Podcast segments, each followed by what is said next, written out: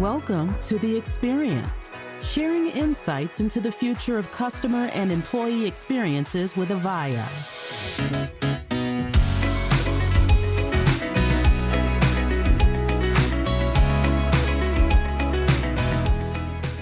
Welcome back to another episode of The Experience, brought to you by Avaya, where we're bringing you thought provoking conversations with industry leaders, technologists, creators, influencers, and others who are bringing to life the future of experiences.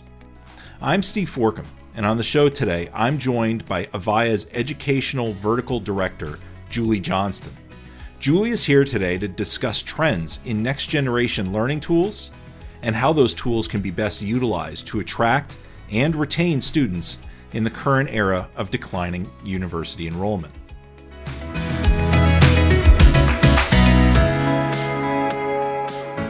Julie, thanks for joining us today. Thanks for having me, Steve. Great to be here. So, I love talking to my colleagues and really understanding everybody's backstory because, you know, everybody's got these unique journeys that they've gone on that have brought them to Avaya.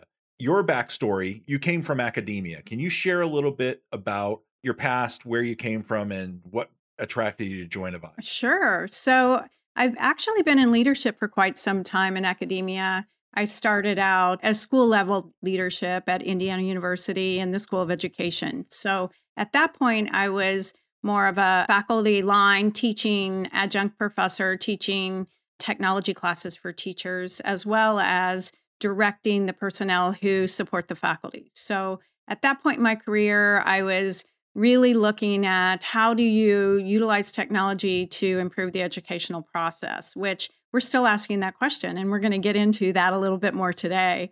And my leadership journey grew and I really wanted to grow. So I went on to become a K 12 school director, technology director, where we were at the point where we were looking at the whole one to one for students. This was back about 15 years ago when it was in its infancy. So we were launching iPads and Chromebooks and really exploring what's best practice, how can it improve the educational process, et cetera. At that point, I got another opportunity to go back where I started to Indiana University, where I had a variety of leadership roles at the university level with learning space design, AV design, collaboration technology, and then leading the learning technologies team during COVID, which that's another story in itself for another day, although we may talk a little bit about what the new normal is coming out of that. The next step for me, I think, was that I really was ready to take what I've learned over my entire career and be a leader to help all universities and that's what's really excited me about coming to Avaya is that even in the short months I've been here, the varying amounts of universities that I've talked to and learning their challenges. And it's really a value add because I've been there, I've done that. Or if I haven't done that, I know someone who has, as well as just the whole mm-hmm. problem solving. I think creative problem solving with someone who's also a higher ed professional is quite valuable. And then I can lean on the Avaya team who are mm-hmm. experts in their field. And it's just been a really great match to bring to the sales teams. That's awesome. One of my favorite podcasts, Professor Scott Galloway from NYU Stern talks about the crisis that higher ed is undergoing right now. And that's really borne out by research. A National mm-hmm. Student Clearinghouse reported that undergrad enrollment had fallen by over 600,000 students since the spring of 21 nearly 1.4 million students since the beginning of the pandemic. This really illustrates that Americans are not only questioning the value of higher ed, but many universities are experiencing a decline in enrollment and revenue. What are some of the ways in which these institutions can better attract and retain students during this period of kind of decline and turmoil? Well, it's actually something where we start with the question why are we losing the students or why are they not coming? And so each university maybe is somewhat different, but you need the data behind it. So ask the why. Why are we losing them? Why do they not want to come? Is it competition? Is it other job opportunities? And then what can we do?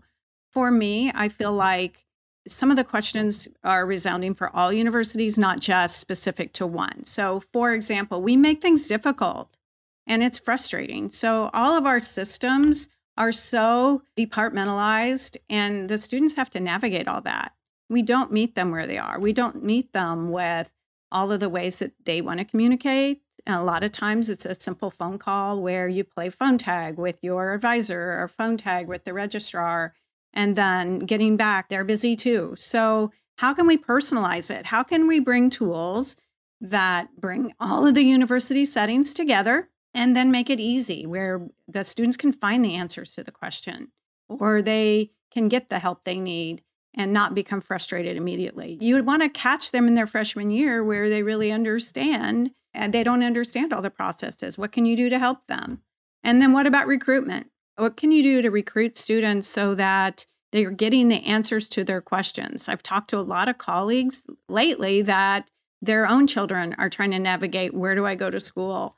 And they talk about the universities that get it right between or the ones that are they had difficulty with. And the ones that got it right had systems in place where the answers to the questions are there for them at their fingertips. And then the personnel customizes the experience and gives them that kind of one on one experience that they need too. So it's all of those general questions. Let's get them answered. And then how can we personalize it and make the student feel like they're important too? And we want you to be here. As my daughter's in school, my son just graduated, and you can clearly see some of the struggles in meeting the students where they are. And you kind of touched on part of the challenge is just offering the different touch points. And that's an ever growing surface area that just keeps adding and adding. But it's not one of those, well, if I do this, then I can replace that. And when we talk about enterprise space, we talk about uh, adding different digital channels into your organization to support the millennials. Because as the saying goes, they don't like to talk on the phone, they want to text until they do. You know, like when something was serious, I don't remember what the issue was. I think it was something to do with financial aid or something. My daughter was not going to text at that moment. She wanted to talk to an expert and to reach them. And enabling that that level of digital transformation isn't just in the business world. It also really applies, even more importantly, especially based on what I'm paying on tuition, to the education space. So, can you share a little bit of how are universities digitally transforming as a result of how education is transformed today and just the day to day student life, as you illustrated? Right. So, in fact, I just uh, returned from EDUCAUSE where I had a pretty detailed conversation with some of my former colleagues on what is digital transformation. And it's it's a very generic term. And digital transformation in the corporate world means creating efficiencies, using technology to ensure that your clients and customers are well taken care of and efficient. It's not really that different at a university level. Our students are the clients. Are we being efficient for them? Are we meeting them where they are?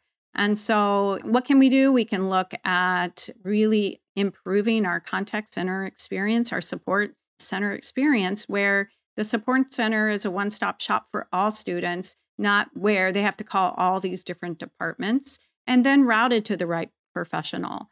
The universities are having trouble with keeping personnel too, just like we talk about the students. The personnels are this whole great resignation. So, what can we do to leverage technology for? Steve, you mentioned she wanted chat until she didn't. So, can chat be the way to get those generic answers to the questions, then freeing up the time and the energy for those personalized, really important questions? And so it's alleviating the time and of answering the questions that are over and over and over. Like, where's the academic calendar reside? Mm. That's mm-hmm. easy to find, right? But you shouldn't use your personnel for a phone call for that. Or what do I owe on my parking pass this year? Those are easier. So, yeah, how can we personalize the experience for the students, yet leveraging technology so that the initial experience isn't frustrating, but inviting and engaging, kind of the welcoming campus approach. Yeah. And I think that's an interesting point you make because not only should it not be in the university's kind of benefit to have those types of transactional interactions handled by a human, but frankly, the student doesn't want to talk to a person to handle that type of stuff. So looking across that growing surface area where these touch points are happening and not only supporting them, but understanding what happens here, what's optimized here, and frankly, what's not optimized here. Because a lot of times, what I've found is people use digital channels because they think they're shortcutting the long wait in queue to talk to somebody, but it just creates more of a challenge for you, right? Right. When we look at today's world, the benefits of a traditional college degree are beginning to lose impact. Uh, large employers, I think I read Apple and others, are dropping the requirement for higher ed completion. What other types of learning opportunities are out there, and, and how important is it for universities to innovate and adapt when it comes to creating value for students and encouraging them and convincing them, frankly, this is the right place for you, not just for this four year period, but for the rest of your life? Right. And so, you know, the universities have to think this is the way we've always done it. We're going to continue. And we really do have to pivot. If you look at what the, like you mentioned, the trends and what Google's credentialing is.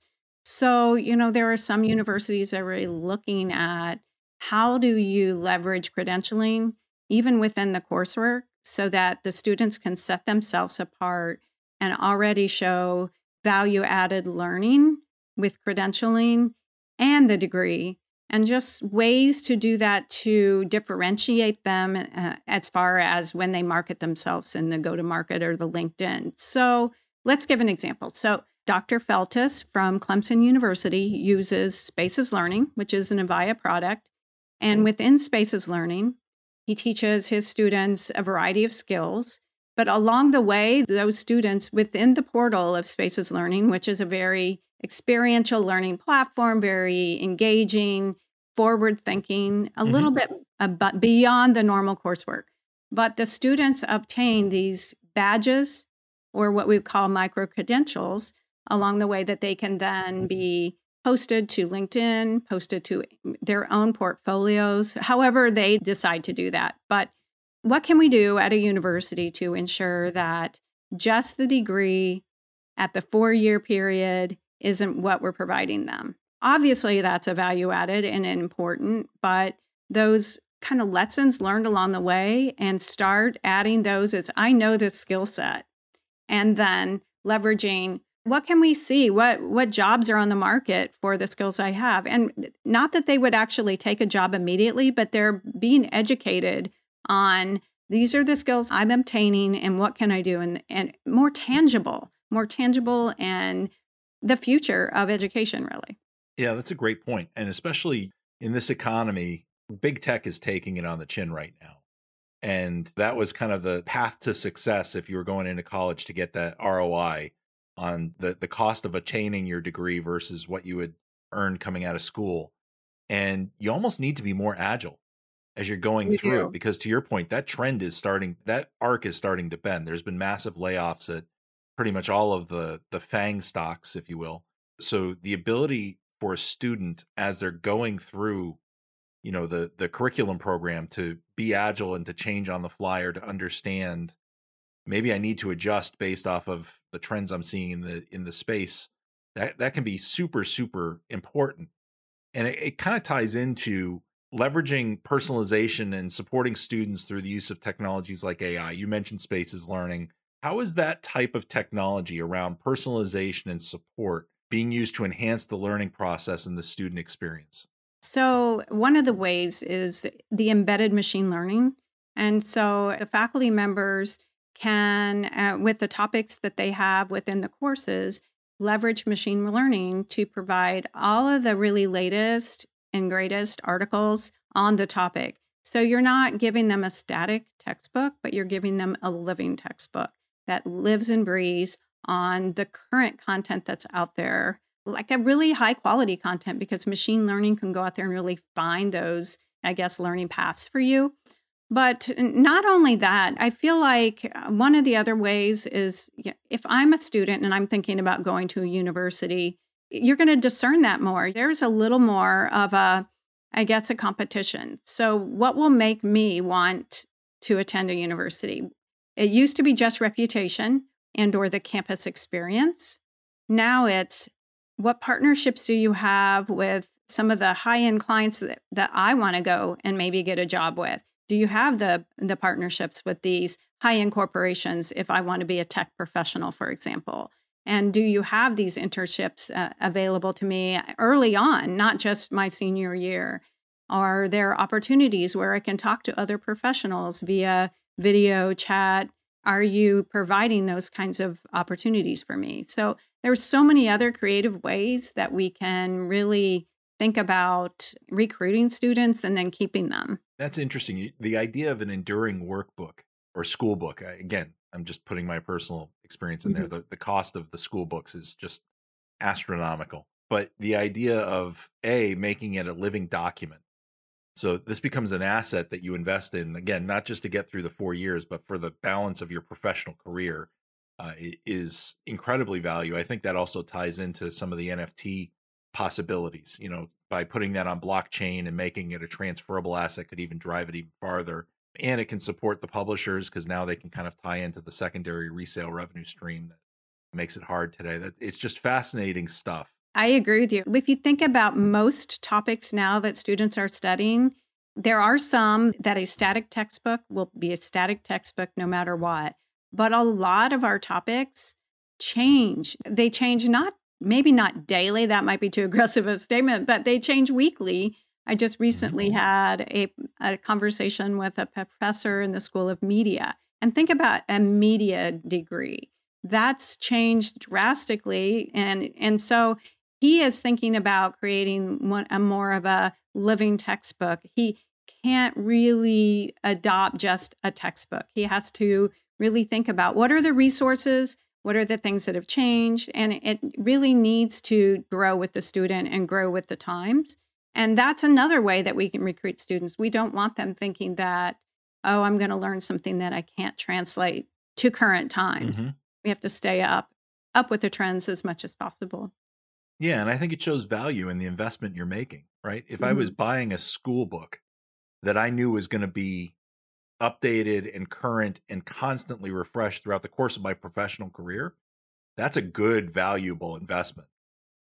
Buying a, a textbook at the student store that I know I'm going to use for three, four months and then turn back and I'm not sure which depreciates faster when you quote unquote drive it off the lot, a brand new car or a brand new textbook.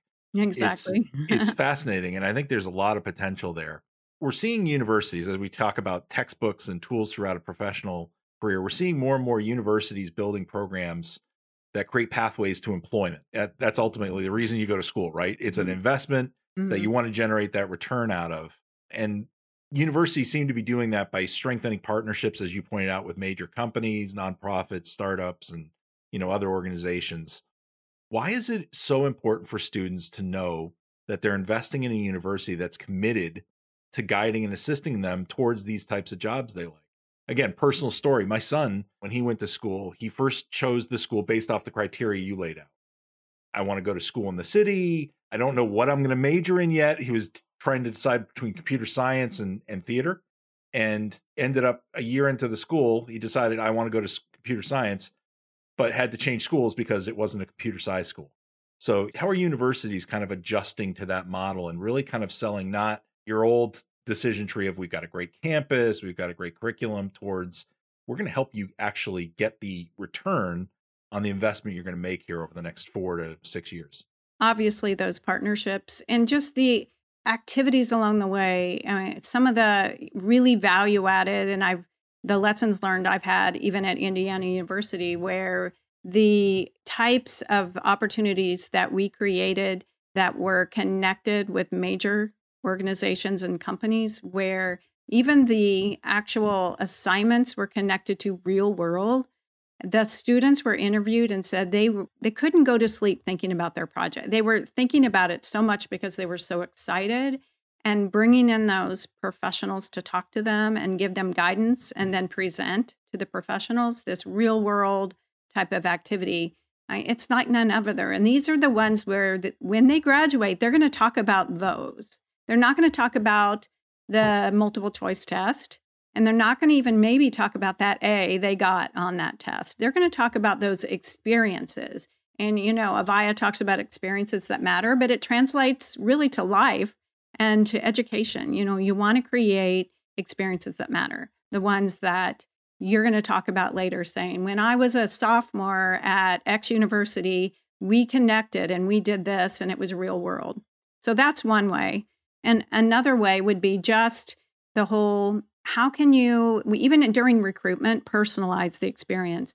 So if you're on campus, what could technology do to create an experience where you, for example, say you're interested in XYZ, but you also want to connect them with what they care about, not just an academic, but maybe they love music, maybe they love sports, maybe they love dance, whatever it is, and ensuring that technology could guide the way and show them at this university here you should visit this artificial intelligence we can do that we can now we can create these experiences that are personalized I see that you're on campus today. I understand that you love music. You should stop by the School of Music. They're having a concert, et cetera, et cetera.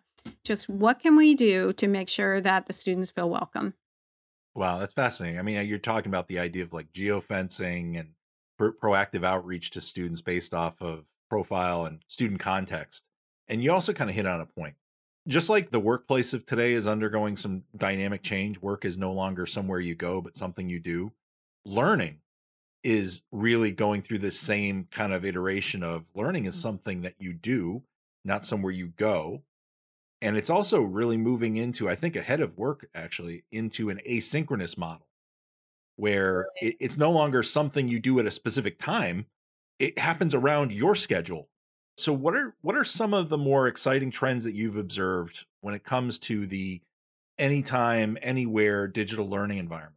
This is a subject that's near and dear to my heart. This was actually the conversations we had right out of the pandemic. And our first challenge was the students are coming back, but they're really not coming back to the campus in the same way. They're coming mm-hmm. back with the need to be on campus for a class. And then they're coming back with, then I need to jump into an online class. Or perhaps they're coming back with, I need to be somewhere for a video meeting, but then I need to jump into a class. And so, learning tools that have the ability to navigate all of that are really where we need to head, where it's all in one. We need to have tools that are we're bringing the students to instead of taking the students away. And what I mean by that is the students need to have everything that they need all in one. So I want to jump into my content, then I want to jump into my video, then I want to maybe I want to text with my professor or a colleague. And you know, these are the the type of experiences that the students need now. A lot of universities are trying to decide are we going to be back to normal? Well, what is normal? The students really want flexibility they want to be able to learn, like you mentioned, Steve, wherever. We have to remember that not all students have the robust laptops. So making sure that the tools we select are not the type of heavy, heavy, um, laborious tools that won't run on a really lower end, maybe even an entry level laptop or an older sure. laptop that's passed down and not, you know, this whole digital divide. But in addition to that, think about the fact that the students are now on campus, off campus, everywhere. And I'll tell you what, the AI noise removal is a game changer. Mm-hmm. It is a game changer for the faculty, it's a game changer for, for students. They have to learn, the faculty have to teach in lots of different situations. And there are barking dogs, there are crying children, they're in the library, everybody's running by them. Mm-hmm. And you, know, you have to have tools where we're helping them succeed. And that is just a simple example of how that helps them succeed. Yeah. And I think as we look to the future, right? So let's pull the crystal ball out. You know, yeah. there, there are more experiential and experimental learning environments that are getting created in uh, augmented reality, virtual reality, basically every reality you can think of, extended reality, metaverse, uh, a lot of that's driven, you've talked about machine learning a bunch of times. What are some of the real world applications of these technologies in an educational context? Yeah. So, whenever I think about virtual reality, augmented reality, I ask the question first. So, how can the technology bring the experience that you cannot otherwise participate in? And so, for example, in the field of medicine, that's a really great uh, example where mm-hmm not all students can be in an operational room at the same time, but they can experience that through virtual reality or augmented reality. that's an, an, example where there's no way they could be there. Or maybe there's one where it's dangerous to be there. So, mechanical engineering with very high end machinery, creating augmented experiences, virtual experiences where they can still interact in the same way, but they could obviously not be there. And then there's the I don't have the money to travel around the world. And so these virtual reality experiences, same thing, where you can go anywhere you want around the world and it feels very authentic language acquisition, in interacting with a language in a way that's a lot more authentic than just the typical canned softwares that you have to, you could actually speak to someone from another language in lieu of. So that's just three off the top of my head. Well, hey, Julie, I could sit here and talk all day with you about the whole education thing. It's just a fascinating space, but I know really you've got is. to run off. So, again, just want to thank you for joining the show. Thank you, Steve. Thanks for having me.